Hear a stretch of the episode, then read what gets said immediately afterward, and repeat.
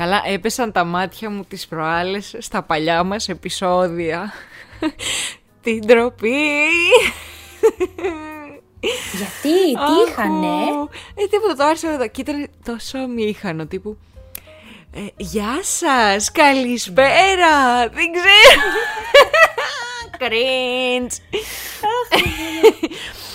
Σκέψου όμως ρε εσύ πόση προσπάθεια καταβάλαμε και πόση γνώση Ε, πήραμε κλαίω. με αυτά τα άκυρα και τα χαμένα και τα ξεφανισμένα. Καλά, ξεκάθαρα, είναι τα αποκηρυγμένα μας. Θα βγουν αργότερα και αυτά Έτσι. στη, στην επιφάνεια και θα, θα κάνουν τη δική τους διαδρομή. Έτσι. Μα παιδί μου, κάνανε ήδη μια διαδρομή μέσα μας για να φτάσουμε εσύ ως σήμερα να έχουμε το δέκατο επεισόδιο. Αχ, ναι! Το δέκατο, μεταξύ- δεν το περίμενε κανείς. Ε, Κανείς. Δεν ξέρω γιατί χαιρόμουν τόσο πολύ. Για το δέκατο, αλλά ξέρεις, είναι το πρώτο ορόσημο, ρε παιδί μου. ναι ρε παιδί μου, δέκα είναι ένας στρόγγυλος αριθμός. Στρόγγυλος. Έτσι, μπράβο. Είναι αλλιώς στρογγυλός. Δεν έχει γωνίες. Έτσι το δέκατο ακριβώς. ρε φίλε. Το δέκατο καλό.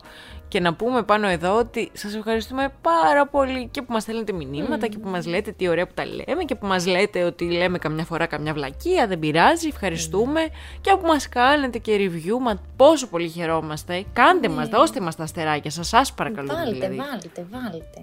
Η μανέφια Πολύ δεν σας κοστίζει ευχαριστούμε. τίποτα. Ναι. Έτσι.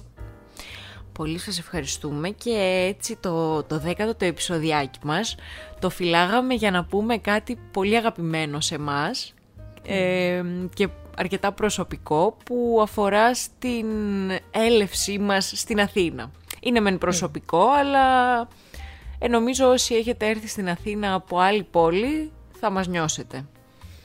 Ή όσοι έχουν γενικά αλλάξει πόλη.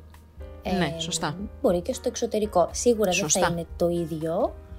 Ε, αλλά και πάλι, γενικά, ρε παιδί μου, είναι ένας ε, αποχωρισμός. Είναι κάτι... Αφήνεις κάτι πίσω. Οπότε θέλουμε να κάνουμε αυτή την αναδρομή στο παρελθόν Μμ. και που πλάκα-πλάκα εκεί ήταν και η, η ουσιαστική μας σύνδεση. Γιατί εντάξει, είχαμε γνωριστεί παλιότερα, ε, αλλά εκεί ήταν που ενωθήκαμε. Για κανένα μια ανασκόπηση. αν Θυμάσαι, μα, προσπαθούσα να θυμηθώ και δεν μπήκα στη διαδικασία να το ψάξω βλακωδός. Ποια χρονιά γνωριστήκαμε, Μμ, πότε το δε- ήμασταν, εγώ πρέπει το να ήμουν 15 ήταν. πρώτο. Α, θυμάσαι φίλη Βεβαίως. μου, Ω, με συγκινείς. Ήταν το 2015, στο χειμερινό εξάμεινο. Αχ ναι, που ήρθες έτσι όμορφη κυριούλα, καλοντημένη και με τα υπέροχα μαλάκια σου.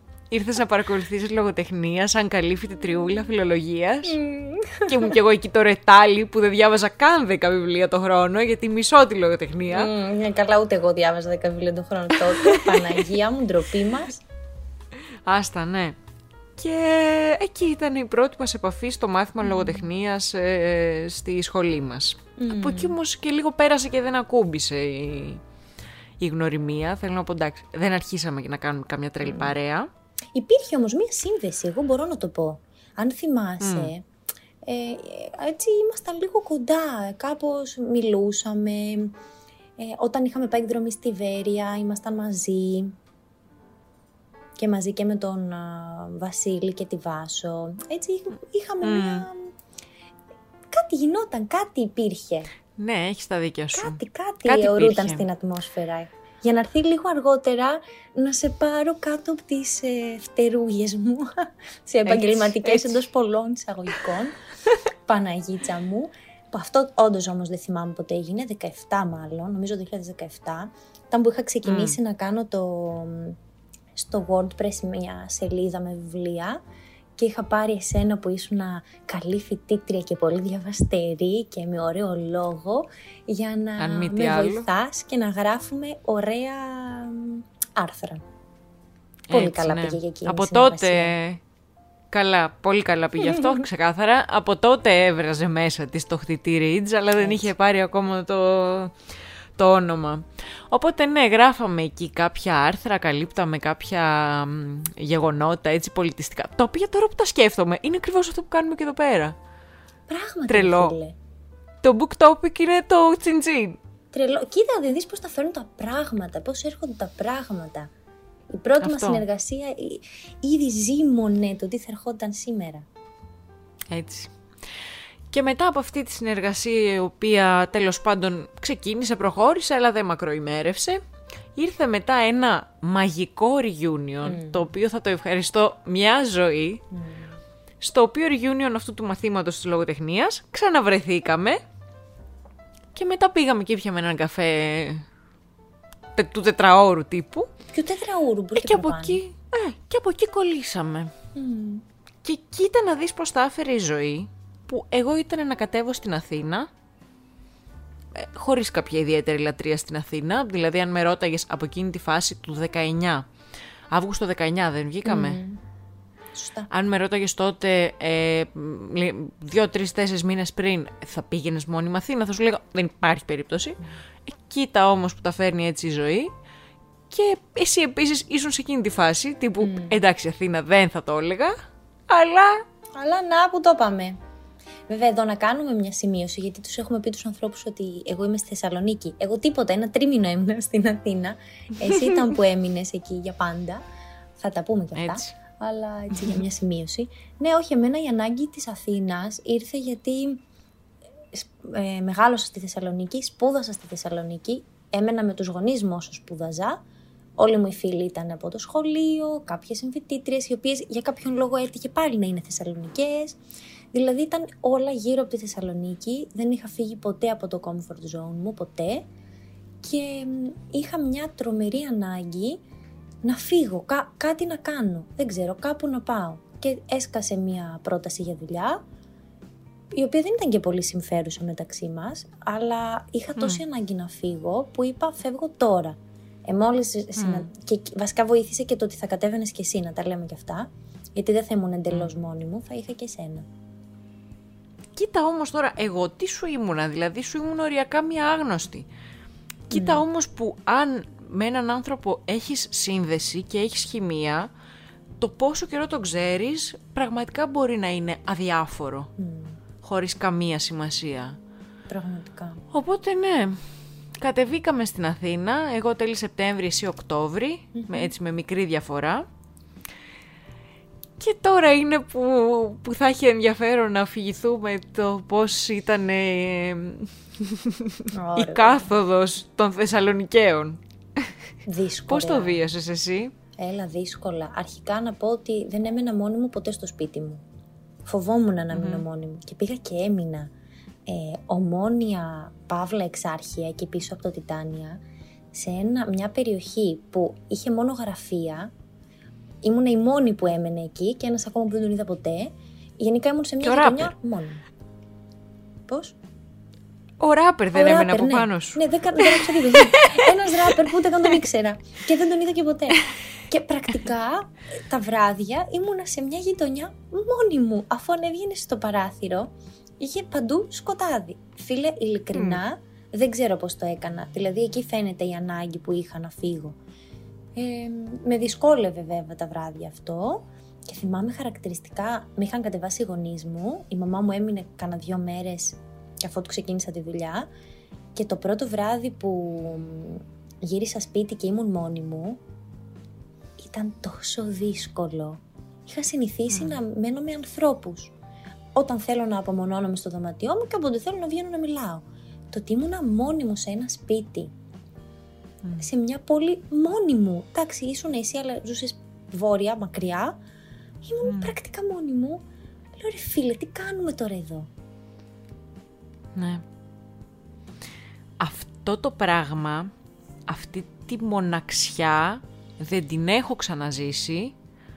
Ε, δεν είναι ότι θα ήθελα να την ξαναζήσω, αν και την νοσταλγώ καμιά φορά. Αλλά με δίδαξε τόσα πολλά. Δηλαδή, εγώ κατέβηκα και με πολύ μεγαλύτερο ενθουσιασμό από ότι εσύ και μ, ήμουνα δηλαδή επειδή στάθηκα και αρκετά τυχερή από την αρχή στο- σε ό,τι μου συνέβαινε εδώ πέρα, σπίτια, διαδικαστικά δουλειές κτλ. Έτσι ήμουνα, είχα αρκετά θετική ενέργεια και διάθεση, αλλά αυτή η μοναξιά, δηλαδή το, θυ- το θυμόμουν την προηγούμενη εβδομάδα που το λέγαμε ότι έβγαινα μόνη μου, γιατί εγώ δεν ήξερα κανέναν εδώ πέρα. Δηλαδή ό,τι κύκλο δημιούργησα, τον δημιούργησα σε αυτά τα δύο-δυόμιση χρόνια που είμαι εδώ. Συν ότι αρχίζουν και κατεβαίνουν φίλοι και γνωστοί σιγά σιγά Αθήνα, το οποίο είναι κάπως παρήγορο. Οπότε αρχίζουμε λίγο και μαζευόμαστε. Τύπου από τη δράμα, οι συμμαθητές ε, γνωστοί κτλ. Ε, αλλά ναι, αυτό το πράγμα, το ότι ας πούμε μπορεί να έβγαινα για μια βόλτα στο κέντρο μόνη μου, να πήγαινα για καφέ με ένα βιβλίο μόνη μου, σε ένα μουσείο μόνη μου. Περνούσα πολύ χρόνο μόνη μου και ήτανε... Κάποιες φορές, εντάξει, φυσικά στην αρχή νιώθεις λίγο αμήχανα, τύπου πώς, πώς δείχνω, πώς κάνω, αλλά στην Αθήνα κάπως νιώθω ότι όλο αυτό σου το επιτρέπει το περιβάλλον. Mm. Δεν φαίνεσαι ο περίεργος. Και ήτανε ήταν πολύ διδακτικά αυτά τα, οι πρώτες μέρες, ας πούμε, οι πρώτοι μήνες μάλλον. Mm. Σχεδόν ο πρώτος χρόνος. Γιατί, καλά, οι τρεις μήνες που ήσουν εσύ εδώ ήταν ό,τι καλύτερο. Ό,τι καλύτερο. Και όσο σκέφτομαι ότι ήταν μόνο τρεις μήνες δεν το πιστεύω. Ναι ρε. Και εντωμεταξύ ε, τις προάλλες, έτσι, αφού είχαμε συζητήσει ότι θα... Το επαιτειακό μας επεισόδιο για κάποιον λόγο που έχουμε ορίσει το 10ο επεισόδιο ως επαιτειακό θα είναι κάτι σχετικό με το παρελθόν. Έκανα λίγο, κοίταξα τα stories, στα highlights που είχα από την Αθήνα. Και πραγματικά ε, ζούσαμε ζωάρα, φαινόταν μάλλον ότι ζούσαμε ζωάρα, γιατί ήμασταν κάθε Σαββατοκύριακο σε μουσεία, Σταύρος Νιάρχος, ε, φαγητά, πηγαίναμε ασταμάτητα σε πάρα πολλά μαγαζιά για φαγητά. Ναι. Ε, ήμασταν κάθε Σαββατοκύριακο έξω και μαζί, και εννοείται όλα αυτά παίζονταν σε stories που πραγματικά θυμάμαι μου στέλναν μηνύματα ζωάρα, τέλεια, περνάς καταπληκτικά. Ναι. Και όλη την υπόλοιπη εβδομάδα ανταλλάσσαμε ηχητικά βαριά θλίψει. Ε, εγώ ήμουν τύπου πρόθυρα χωρισμού, εσύ ήσουν, είχε τα δικά σου, ήταν χάλι μαύρο. Ναι, ρε, πάρα πολύ δύσκολο, πάρα πολύ δύσκολο. Θυμάμαι το καλοκαίρι που ήμασταν μαζί εδώ στη Θεσσαλονίκη που είχες έρθει και είχα βρει, mm. είχαν ανέβει πάνω στη συνομιλία μας και είχα βρει κάτι μηνύματα που συμπαραστεκόμασταν η μία στην άλλη και λέγαμε πόσο δύσκολο είναι αυτό που περνάμε. Δεν θυμάμαι ακριβώς τι, δεν ξέρω αν θυμάσαι εσύ που το συζητούσαμε, τι λέγαμε. Πω πω πάρα πολύ δύσκολο. Ε, θυμάμαι αυτό το την... Ε, κάπως ότι έπρεπε να επαναπροσδιορίσουμε την ταυτότητά μας. Mm. Σαν να ήρθαν τόσοι πολλοί κλειδονισμοί στη ζωή μας που κάπως μας έφεραν αντιμέτωπες με το ποιες είμαστε και τα πιστεύω μας και όλα αυτά και έπρεπε όλο αυτό κάπως να το αντιμετωπίσουμε και να το διαχειριστούμε. Γιατί και το να είσαι μόνος σου μέσα σε ένα σπίτι όλη μέρα ε, προφανώς δεν είναι και ότι είναι καλύτερο και εντάξει ευτυχώς τότε πηγαίναμε και γραφείο αλλά και πάλι. Και πάλι. Και πάλι και είναι δύσκολο. είναι αυτό που είπες, ε, να επαναπροσδιορίσει την ταυτότητά σου. Νομίζω ότι όταν φεύγεις, και ειδικά όταν φεύγεις από το πατρικό, όπως έκανα εγώ, ε, mm. κάπως λίγο ενηλικιώνεσαι. Δηλαδή, εγώ πρακτικά mm. ενηλικιώθηκα τότε, στα 24, πώς ήμουν, 5, δεν ξέρω, 25 νομίζω. Mm. Ενηλικιώθηκα τότε. Ε, πιο ουσιαστικά για μένα είναι πολύ μεγάλο ορόσημο η, η Αθήνα. Μπορεί να ήταν τρεις μήνες, αλλά ήταν πάρα πολύ σημαντική για την προσωπική μου ανέλυξη, για την προσωπική μου εξέλιξη, για την προσωπική μου και την προσωπικότητά μου γενικότερα. Γιατί με δοκίμασα, γιατί ε, έφυγα από το comfort zone μου και κάθε φορά που ζορίζομαι ή που ξαναχάνομαι, ε, ε, επικαλούμε πολύ... Επικαλούμε. Ε, ναι, ίσως. Δεν ξέρω. Ανατρέχω. Ανακαλώ. Ανακαλώ. Ανακαλώ. Νομίζω και το επικαλούμε, σωστό που Ανακαλώ. Εντάξει. Χάρισμα Ανακαλώ εκείνες τις μέρες ε, για να τις, ε, για να μου θυμίσουν ότι ξέρεις υπήρξες πολύ δυνατή. Τα είχες καταφέρει. Ξεκάθαρα, ξεκάθαρα, ξεκάθαρα. Τα κατάφερες, αυτό το πράγμα. Δηλαδή, αυτό που με κρατούσε είναι ότι γυρνούσα από τη δουλειά μου, την οποία τη λάτρευα τότε, ήταν ε, μόλις είχα ξεκινήσει και είχα κάνει στροφή και στην καριέρα μου, mm. αφού τα βάνιασα στη Θεσσαλονίκη και ένιωθα ότι δεν μπορώ άλλο σε αυτήν την πόλη και ούτε να είμαι φιλόλογος μπορώ άλλο. Το ότι ήρθα εδώ, ας πούμε, στη διαφημιστική κτλ. Με έκανε να νιώθω τελείως διαφορετικός άνθρωπος. Να αρχίσω να αποβάλω κάποια κόμπλεξ, να αρχίσω να αποκτάω νέο χαρακτήρα, νέους ανθρώπους που με περιβάλλουν και ήταν για μένα καθοριστική σημασίας όλη αυτή η αλλαγή. Και ακριβώς γυρνούσα, έκλεινα την πόρτα, θυμάμαι, και έλεγα «Μπράβο ρε εσύ, τα κατάφερες». Ήτανε πολύ ωραίο αυτό. Πολύ. Και ήθελα να σχολιάσω πριν που είπες και αυτό για το μόνο σου. Και μένα μου λείπει καμιά φορά αυτό. Εδώ επειδή ξαναγύρισα, γιατί μετά την Αθήνα πήγα για ένα εξάμεινο Κύπρο και επέστρεψα Θεσσαλονίκη, επειδή έχω γυρίσει στη ζώνη ασφαλείας μου, αυτή που ξέρω πάρα πολύ καλά, και με τους ανθρώπους που ξέρω πάρα πολύ καλά, δεν το κάνω πλέον. Ενώ στην Αθήνα το λάτρευα. Μου τρελαινόμουν να πηγαίνω για έναν καφέ, ήμουν και κέντρο, οπότε ήταν πολύ πιο εύκολο. Σηκωνόμουν, έφευγα, πήγαινα μια βόλτα στο βιβλιοπωλείο. Ήταν πολύ ωραίες αυτές οι στιγμές της μοναχικότητας και όχι της μοναξιάς, που εδώ δεν τις κάνω και εδώ είναι πώς πέφτεις πάλι στην παγίδα της ε, ζώνης ασφαλείας σου και ενώ έχεις, έχεις γνωρίσει κάποιες έτσι, συνήθειες ίσως οι οποίες σε ευεργετούν, τελικά τις ε, ξαναδιώχνεις γιατί είναι καλύτερη η ασφάλεια. Και σε τρώει συνήθεια. την προηγούμενη εβδομάδα, την Πέμπτη, που αρχίσαμε να ανταλλάσσουμε πάλι τα ηχητικά μας τα πολύ ωραία, ε, συνειδητοποίησα ότι τρέχει η ζωή μου και δεν, δεν τη βλέπω. Δηλαδή, μάλλον δεν τη νιώθω, δεν τη ζω. Απλώς συμβαίνει μπροστά μου και τη βλέπω να, να περνάει και να φεύγει. Δεν με ακουμπάει. Θες λίγο οι γρήγοροι ρυθμοί της δουλειάς, ότι δεν κάνεις ένα ουσιαστικό διάλειμμα, ότι είμαστε όλη μέρα στο κινητό, ότι μπερδεύουμε λίγο τον άλλο κόσμο, τον, τον media, με τον κόσμο που ζούμε και πατάμε και υπάρχει τριγύρω μας. Είχα αποσυνδεθεί. Mm. Σύνο ότι με όλα αυτά που συμβαίνουν, τα οποία στα αλήθεια χαίρομαι πάρα πολύ που δεν θα συζητήσουμε σήμερα, γιατί δεν μπορώ άλλη στεναχώρια, κουράστηκα, έχω καταπονηθεί ψυχολογικά. Με όλα αυτά δεν γίνεται να νιώθεις παρούσα και την πέμπτη το βράδυ λέω να τάσα τέλος, χρειάζεσαι και χρωστάς στον εαυτό σου ένα ραντεβού.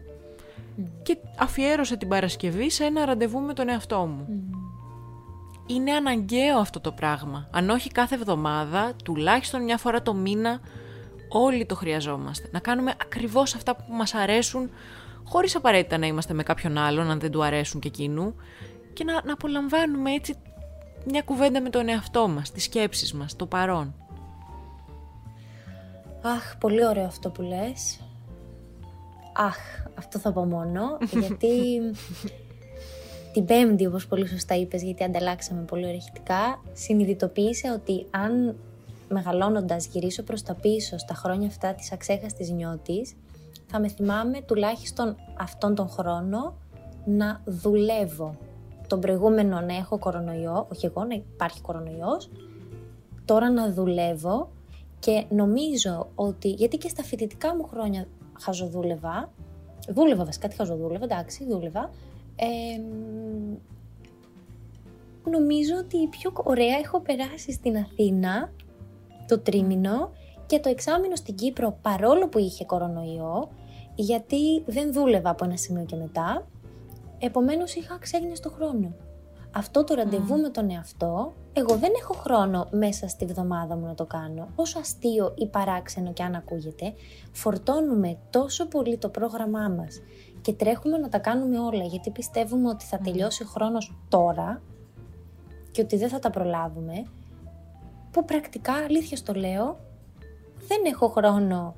Δηλαδή πρέπει, πώς να σου πω, να το βάλω στο calendar για να βρω και να ναι. πω «Α, εκείνη την ημέρα, ξέρω εγώ, 9 με 10, μπορείς να πας μια βόλτα μόνη σου». Δεν έχω χρόνο. Αφού ε, μου, μου στέλνουν φίλες να βγούμε, και δεν έχω χρόνο. Πρέπει κάπως να τις τακτοποιήσω κάπου για να μπορέσω να τις δω. Ε, δεν είναι ζωή κι αυτή. Εχθές το βράδυ είχα, ξύπνησα μέσα στον ύπνο μου κάποια στιγμή και δεν μπορούσα να ξανακοιμηθώ και στεναχωρήθηκα βαθύτατα για αυτό το πράγμα. Γιατί αυτή την εβδομάδα την έχω φορτώσει τόσο πολύ που είπα κάτσε ρε παιδί μου, τι θα κάνεις, πώς θα συνεχιστεί ναι. έτσι η ζωή; Δεν ξέρω, αυτή είναι η ενήλικη ζωή τελικά. Ρε εσύ Χριστίνα, χθες το συζήταγα αυτό. Νομίζω έχουμε τέτοια ορμή και βιασύνη, δεν ξέρω αν είναι και λίγο της γενιάς μας που έχει στερηθεί αρκετά, βιαζόμαστε να πετύχουμε πράγματα, να καταφέρουμε, να έχουμε τίτλους, να έχουμε λεφτά, να έχουμε σπίτια, δεν ξέρω τι θέλουμε, αμάξια και ιστορίες, που ξεχνάμε τα απλά πράγματα και αναλαμβάνουμε ευθύνες που δεν είναι για την ηλικία μας. Δηλαδή αυτό τώρα που μου περιγράφεις, να μου πεις ότι έχω ένα παιδί που πρέπει να το ταΐσω ή να το σπουδάσω κτλ. Ναι, να σου πω δούλεψε σαν το σκυλί, τι να κάνεις, κάνει υπομονή κτλ. Αλλά ρε φίλε, γιατί το κάνουμε αυτό στον εαυτό μας; Ποιο, ποιο, ποιος, ποια τοξική λογική μας έχει μάθει ότι πρέπει να δουλεύεις σκληρά και να σε ξεζουμίζουν για να είσαι άξιο μέλος αυτής της κοινωνίας; Δεν το καταλαβαίνω. Άντε. Νομίζω σε μένα τουλάχιστον έχει να κάνει και με το ότι δυσκολεύομαι να πω όχι. Δεν μας έχουν μάθει να λέμε όχι.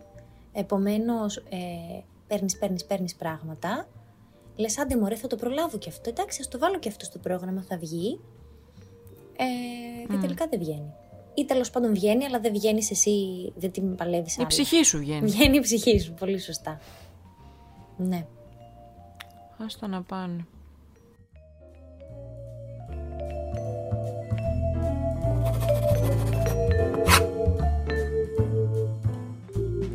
Πάντως ρε φίλε θυμάσαι πώς ξεκίνησε όλη αυτή η προσπάθεια με τα podcast;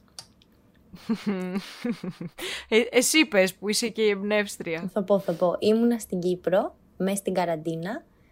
Έκανα μπάνιο. Γενικά στο μπάνιο έχω πάντοτε ωραίες ιδέες.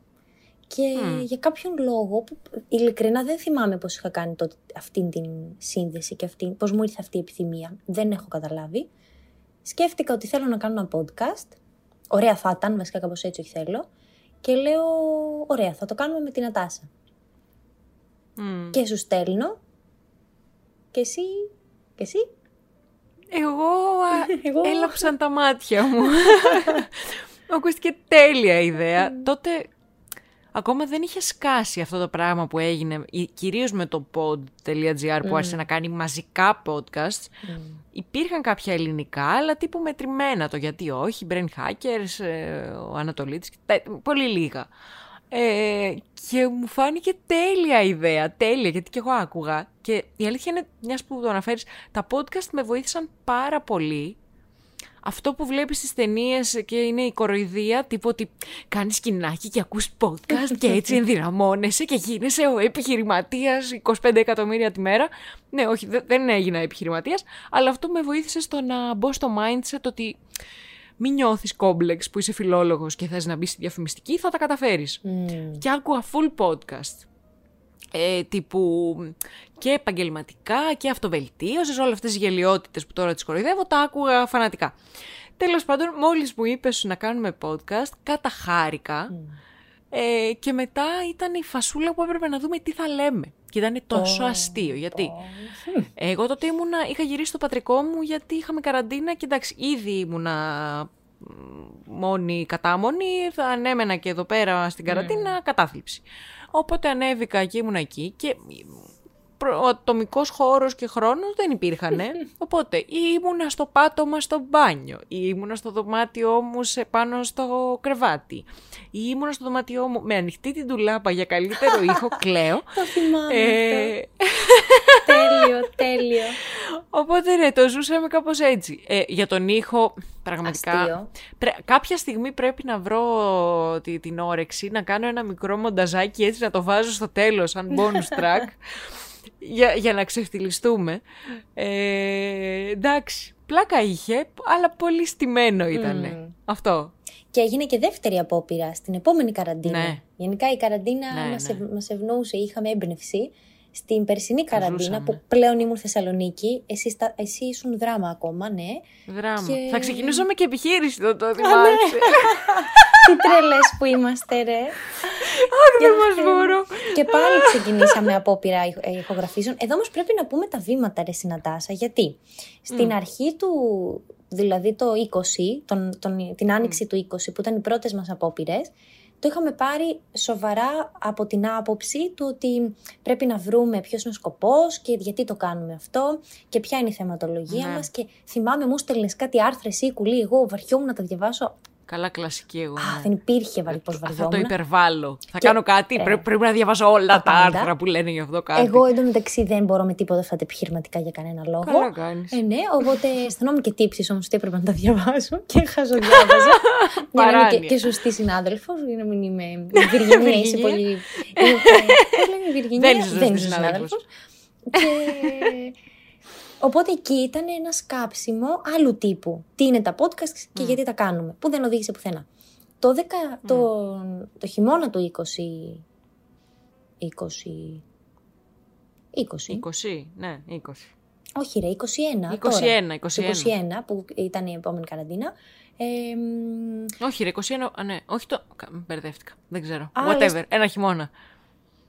Το 20. Τέλος 20 πάντων, πρέπει να το ήταν χειμώνα αίρεση. που- Το χειμώνα τώρα που μας πέρασε.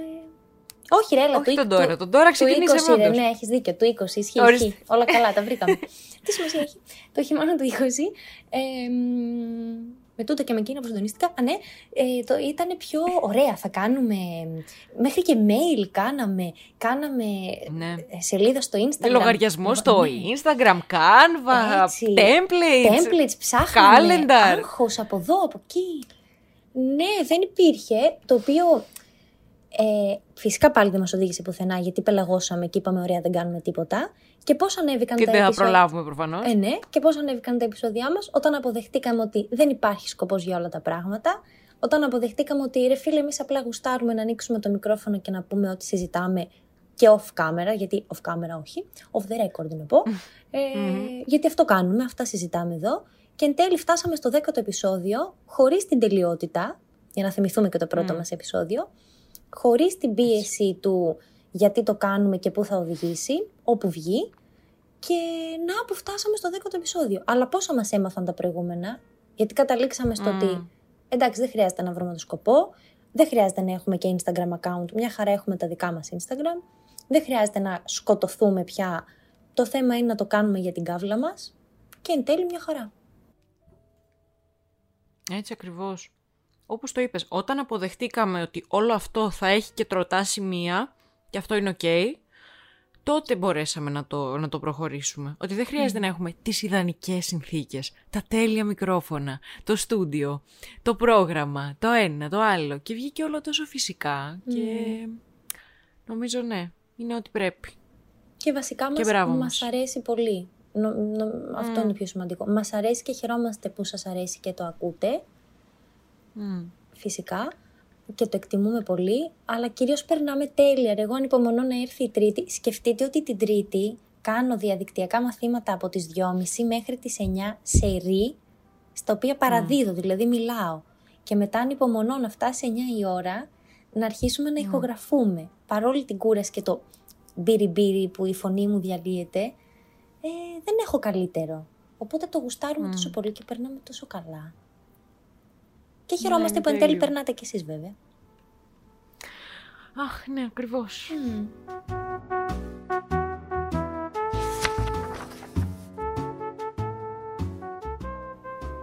Να σου πω, να κάνω μία αναφορά στον Γκρέκο. Γκρέκο.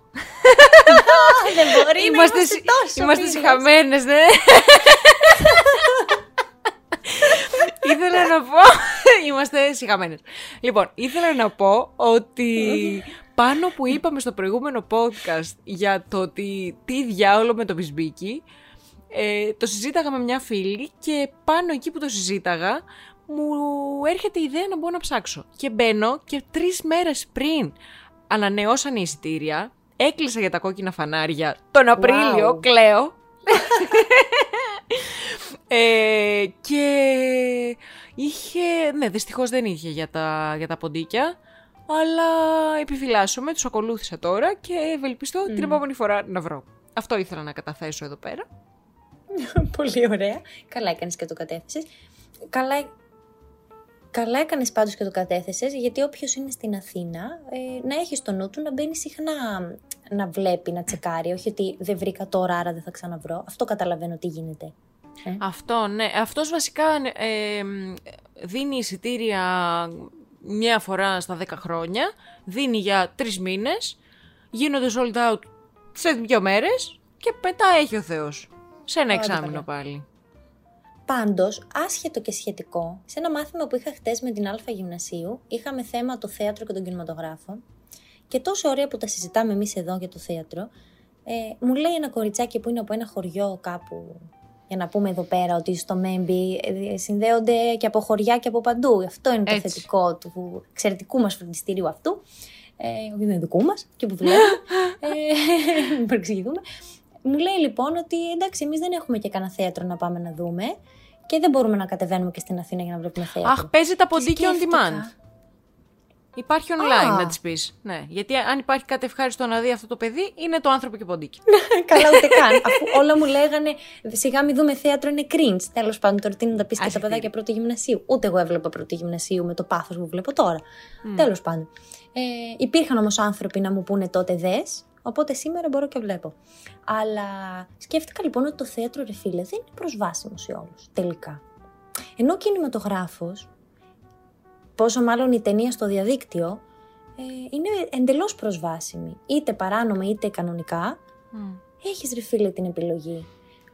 Ενώ το θέατρο τελικά, και είναι πολύ κρίμα αυτό, είναι για αυτούς που ζουν στα κέντρα και κυρίως Αθήνα-Θεσσαλονίκη. Και είναι και πανάκριβο τώρα, εντάξει, μεταξύ μας. Σωστό. Δηλαδή, ένα εικοσάρικο δεν είναι για πλάκα. Ακριβό είναι. Ή και σε- άμα θες σε κάποια για να κάτσεις και λίγο πιο καλά, πιο μπροστά κτλ., μπορεί να πάει και 25 και βάλε. Ναι, προφανώς δεν είναι. Είναι το καλοκαίρι με τις περιοδίες, εκεί 10-15, να δεις ένα αρχαίο θέατρο.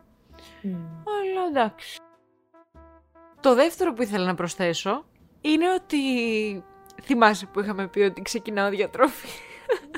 Α, βεβαίως, έχουμε κάνει και επεισόδιο. Τι σταματάω. Α, δήλωση, παιδιά. Τρίτη 1 Φεβρουαρίου, 10 Αχ, να και σου 10. πω κάτι. Α, είναι 22 και 22. Και η Νατάσα Α, σταματάει κάνε μια ευχή. τη διατροφή. Αχ, δεν μπορώ να σου πω αυτή την πίεση. Όχι ότι σταματάω να προσέχω, θα συνεχίσω να προσέχω, αλλά κουράστηκα αυτό το πράγμα με, με το ζύγισμα και τη- το άγχος και να μην φάω τίποτα και να, να υπολογίζω, αχ, να μην ε, ξεφύγω, γιατί αν φάω μια κρεπούλα παραπάνω θα γίνω χάλια μαύρα. Όχι, ψυχραιμία. Το αποφάσισα για να διατηρήσω λίγο μια πιο υγιή σχέση με τον εαυτό μου, γιατί άρχισα να γίνομαι πολύ τοξική. Οπότε, τέλος. Α, Τέλος. πολύ ωραία. Λευτεριά. Έτσι. Ω, είναι πολύ ωραίο αυτό που λες. Γιατί πρέπει να μάθουμε απλώς να προσέχουμε τι τρώμε. Όχι να ζυγίζουμε 5 γραμμάρια και 15 γραμμάρια. Άμα λίγο προσέξουμε τι τρώμε, όσο γίνεται, γιατί δεν μπορώ να πω ότι και εγώ τρέφομαι όλα σωστά, αλλά όσο γίνεται ρε παιδί μου. Ναι, ωραίο είναι αυτό που λες. Και να μην Απενοχοποιητικά. τρελαινόμαστε. Ε, μα ναι, δηλαδή τώρα μωρέ. κατακλυζόμαστε τόσο πολύ από όλες αυτές οι οποίες είναι χριστεύουμε. Το, το, φαίνεται ο κάθε τελευταίος κοιλιακός επάνω στην κοιλιά τους. Και εγώ έχω μονίμως κυλίτσα. Δηλαδή, όσο και να χτυπηθώ στο γυμναστήριο, όσα μαρούλια και να φάω, πάλι θα έχω κυλίτσα. Ε, και κάπου λες για ποιο λόγο εγώ είμαι πατσαβούρα και αυτή είναι Θεό. Να μην το Ε, πω. όχι και θεομπόμενα. πατσαβούρα. Ε, όχι. Ε, τι λέω εγώ, τι μου λέει τώρα Α, ναι. το, το, το πυθικάκι. Το πυθικάκι, Αλλά δεκτό. όχι, θα το, κε- θα το πατάξω το πυθικάκι και δεν θα το ακούσω. Θα συνεχίσω όμορφα τη ζωή μου τρώγοντας υγιεινά, ε και που και που μια σοκολατόπιτα βρε αδερφέ είναι και αυτή υγιεινή γιατί συμβάλλει στην ψυχική σου υγεία. Ορίστε. Ακριβώς. Ή ξεχνάς τα πατατάκια με ξύδι που τα αναφέραμε και σε προηγούμενο Πες το. επεισόδιο. Και Θεέ μου, πώς μας έσωσαν στην Αθήνα για να επανέλθω και να κλείσω με τον Πες κύκλο το. αυτών της Αθήνας. Παναγίτσα μου, επιβράβευα τον εαυτό μου κάθε φορά που πήγαινα στο σούπερ μάρκετ. Ευτυχώς δεν πήγαινα πάρα πολύ συχνά. για να. για, εντάξει. Επιβράβευα τον εαυτό μου για το ότι έχει καταφέρει να μένει μόνος του, μόνη μου, με ένα πατατάκι ξύδι. Α μην σχολιάσω τι γινόταν όταν βρισκόμασταν οι δυο μας. Πόσα πατατάκια Ω, ξύδι το τρώγαμε. καταπέτασμα, ναι. Παναγιά να μου. θυμάστε να επιβραβεύετε τον εαυτό σας με φαγητό. Είναι μια υγιεινή συνήθεια αυτή. ή και όχι. Αχ, ρε παιδί μου. Πολύ σοφή απόφαση, φίλοι μου. Ωραία πήγε και σήμερα. Ένα λίγο διαφορετικό επεισόδιο από τα προηγούμενα. Αλλά ήταν και το δέκατο το στρόγγυλο. ε, μα ναι. Σε κάθε στρόγγυλο να περιμένετε ένα τέτοιο. Τώρα στο επόμενο 20 στρόγγυλο και όχι στρογγυλό. Ε, θα Έτσι. κάνουμε επόμενο επαιτειακό. Δεν ξέρω, θα γιορτάσουμε, θα δούμε. Ελπίζουμε να σας κρατήσαμε ευχάριστη συντροφιά. Μμ. Και cheers στα επόμενα δέκα. Αχ, ναι. Τσιν τσιν. Να είμαστε καλά, να πίνουμε κρασάκια και να τα λέμε. Μμ, Έτσι. Σας χαιρετούμε. Φιλιά πολλά. Αντίο, αντίο.